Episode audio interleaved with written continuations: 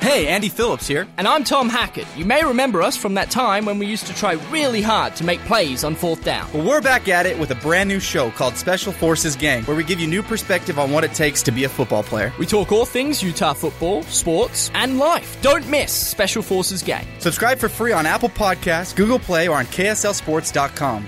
Go Utes!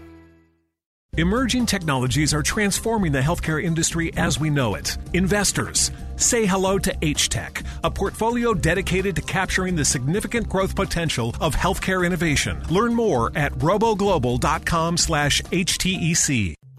Welcome to Innovation and Leadership. I'm Jess Larson. Today on the show, we've got Ryan Tuerck. Um, so it created a lot of um, people using empty parking lots, and and sometimes the guys that had uh, some more stupidity would take it to the streets, which is obviously not ideal.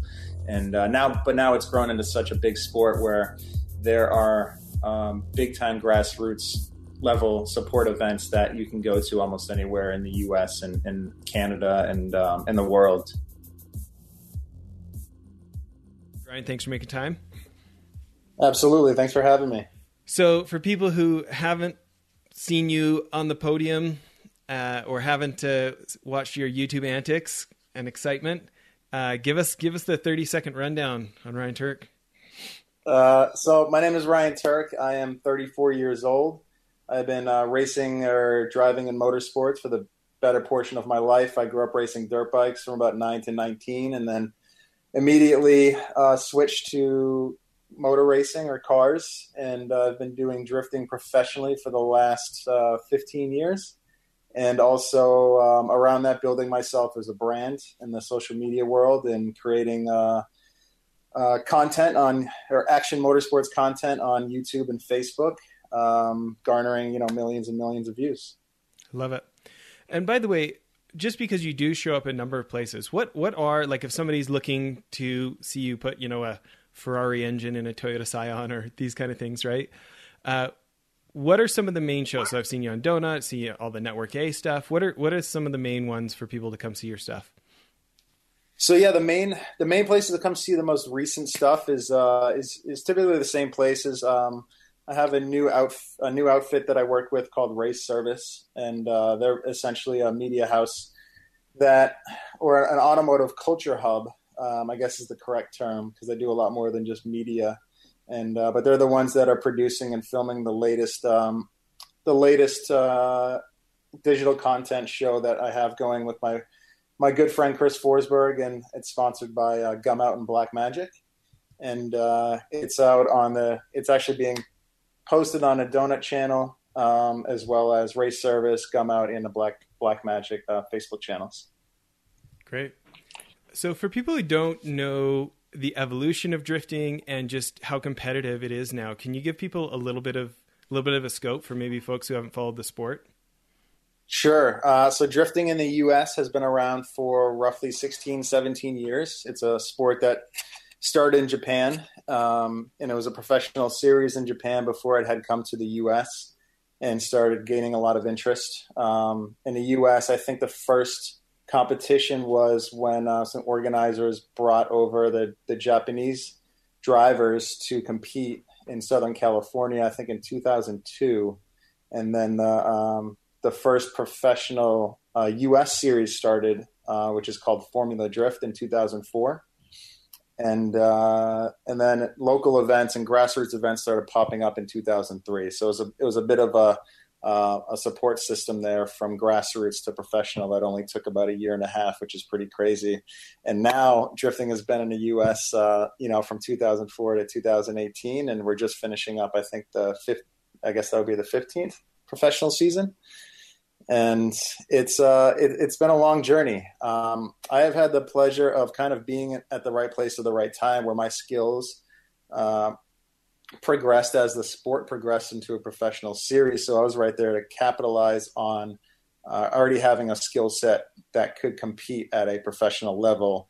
Uh, but I wouldn't necessarily consider myself a professional back in those days just because I've learned so much since then and, and the sport has progressed so much since then uh, from a com- competitive standpoint. Sure. And just uh, for a little bit more background for people, and then I want to talk about gaining mastery and some of the insights of all the repetitions you've had to make to get to the level you got to. Um, for people to understand how it's scored compared to other car racing that they might be more familiar with, F1 or rally yep. or or you know other motorsports they might have in mind, where you guys are getting out there and sliding sideways. Can you help people understand how you win at drifting? Sure. So the quick the quick and dirty is uh, it's it's not a race. It's a judge sport, just like uh, a lot of the games that uh, or a lot of the X games and skateboarding, BMX, um, those kind of action sports, where you have you go into the weekend, you have open practice to get comfortable, get your cars set up, and that's a Thursday, um, and then Friday you go into your uh, qualifying, and you get two non consecutive laps of qualifying uh, your best score moves you into a bracket of top 32, where first place qualifier goes head to head against the second place qualifier. And you basically go, you know, top 32, top 16, top eight, semifinals to the finals. And within the tan, they call it the tandem competition.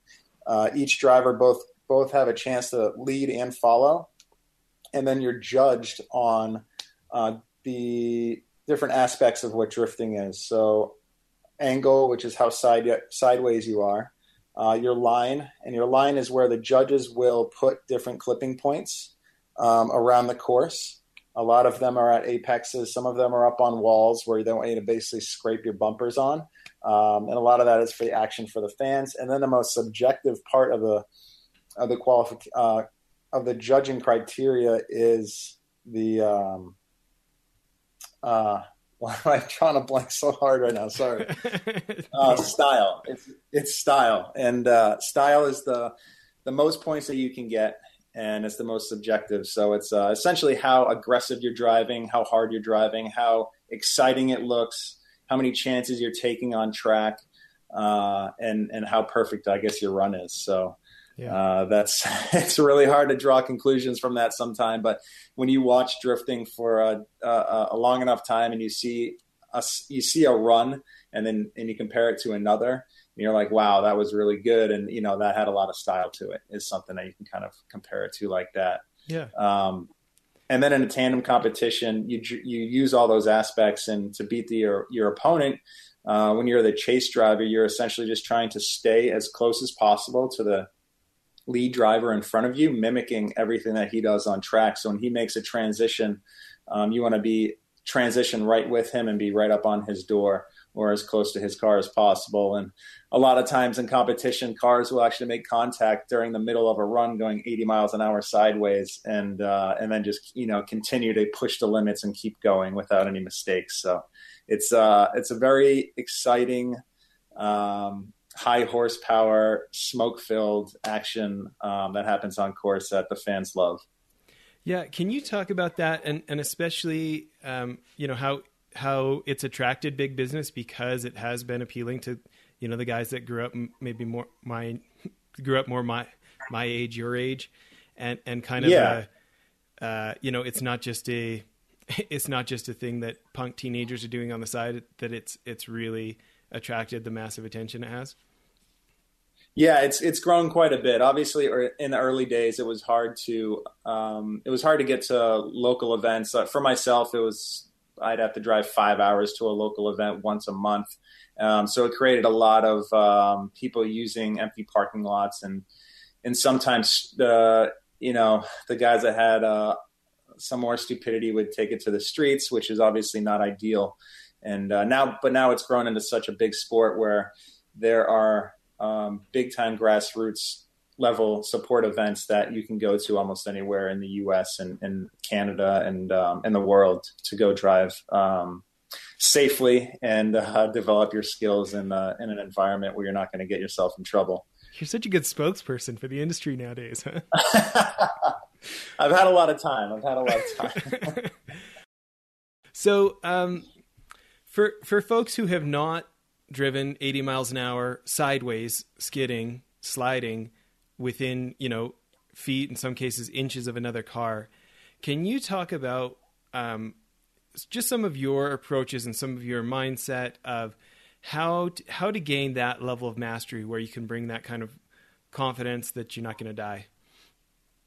Yeah, it's just practice and seat time. Um, uh, as with every everything, and I'm, I'm, sure a lot of people have heard the term before. I forget. Actually, I forget exactly what it is, but it was to take about uh, a million hours or ten thousand hours to uh, to master any trade or any any craft that you're into or hobby or whatever the case is. So, uh, with that being said, and using that mindset, it just takes practice time um, and experience. So uh, you really just have to be able to have have that time and those um, those things under your belt where you can go to the track and practice and and challenge yourself. Um, you know, obviously you have to use your practice wisely and in drifting it's it's really tough because uh, the costs are very high in the sport. You know, being 15 having a 15 year professional run you know, it still does the grassroots level. It's still very difficult and expensive, and there's not a ton of sponsors on that side to go out and practice every day. So when you go out and you do get the practice, or you do to get to drive in competition, you want to utilize every second and every minute that you have to better yourself. So what I used to do would would uh, I would watch uh, professionals in Japan. This is still early on, where you couldn't really relate to any professional drivers in the U.S. because there really weren't any. Um, so I would always watch videos that I'd order online and just I'd dissect their driving style, how they would do something, and then I would, when a practice day came where I was able to go to the track, I would go out and I would practice specific things that I had written down that I knew I needed to work on, or different areas that um, I knew I wasn't good at yet. So I would you you know I would utilize every second that I had to try to develop my skills and and and progress in the fastest way possible. And that and and progressing that way allows you to get more comfortable overall in a much faster way and allows you to go it, it allows a comfort level to where you can you can get a you can get up to a point where you're scraping walls uh, with your bumper at like I said, 80 miles an hour and not really have your heart rate go up too much high, higher than it normally would, or, or, you know, not putting the car into the wall and crashing. So you can make these incremental adjustments um, without crashing when you're letting it all hang out. Or like tape a baseball bat to the back of the car and go smash watermelons that are lined up, right? or that. Or that's the fun stuff that you get to do that's not highly competitive. It's more of a fun competition atmosphere. what, what, was that video called? Do you remember what video that one's in? Uh, it's called game. It was Game of Drift, and I think that was the second version that I had done. Uh, and just a blast. There's just different kooky ideas that I had come up with, and you know, it was almost. I was just thinking of like, you know, it'd be cool to do like a game of horse for cars, and uh, and it turned into game of drift, and we just come up with different funny, cool things uh, that could would be fun to do that you know you don't get to do in, in a professional atmosphere. Yeah, well, and and watching your videos, you know, me and my friends that even though we have like we we pretend to be adults now and we have real jobs to feed our families, like we grew up loving like the Ken Blocks and uh, Bucky Laseks and these guys that you get to hang out with now. Um, but I want to talk about a little bit more about getting to that level. So you you order a video from Japan. Can you can you walk us through a story of a, a technique that took a while to master that you feel like maybe kind of is one of those tricks that holds people back? Like you know, you look at you look at skateboarding and you know every every rebellious teenager can go buy a skateboard and they can ride around, but like what tiny percentage of them actually learn how to ollie and kickflip? You know what I mean? And that like you're just right. not a skateboarder until you can do that, right? Can you talk about uh, just a specific technique where you you're watching the video, you chunked it down, you're like, man, that's the one thing I need to get better at, and that you had to you really had to work at that it didn't come easily right off the bat. Yeah, uh, I'd say almost all aspects of drifting didn't come super easily. Uh, one of them, I guess, the, using the handbrake or the uh, the emergency brake. Uh, we we refer to it as the handbrake, and and nowadays we have a whole a separate set of brake calipers dedicated to just using the handbrake, and learning to use that properly uh, took some time for me. I was actually better, I think, back in the early days because I didn't know how to use it, so I wouldn't rely on it so much. But nowadays, it's actually something that is uh, some kind sometimes can be a bit of a downfall because if you fall into the realm of using the handbrake too much, it can be just you know, it doesn't make your run very exciting. You're not extremely committed. And that's something that I find myself doing that I just have to tell myself to knock it off.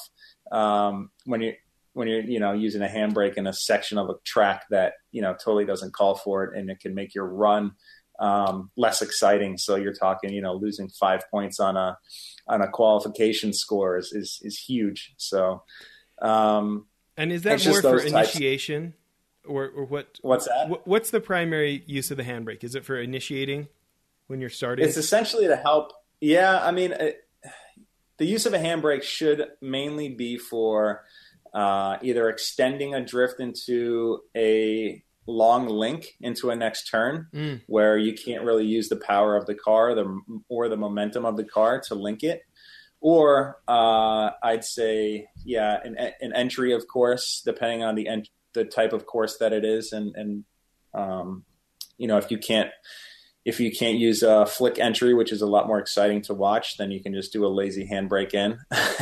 so essentially using a handbrake is is to correct mistakes uh, as, as is what I like to look at it as because you shouldn't be using that much unless uh, you, you, unless you absolutely have to.